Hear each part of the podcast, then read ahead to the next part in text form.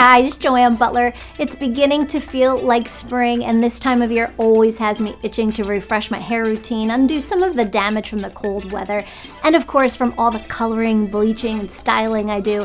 And this duo is just the best when my hair is in need of some deep damage repair. It's Pantene's Daily Moisture Renew Shampoo and Miracle Rescue Deep Conditioning Treatment.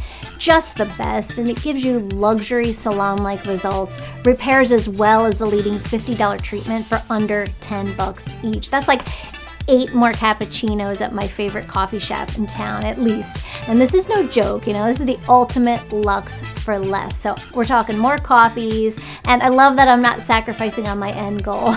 you know, something damage repair takes money, but Pantene knows it takes science. Seriously, I've been using Pantene for years and they prove this time and time again. And their latest research puts them head to head with the leading $50 bond building treatment and showed that it restored softness to damaged hair and strengthened hair against breakage as well as a luxury alternative.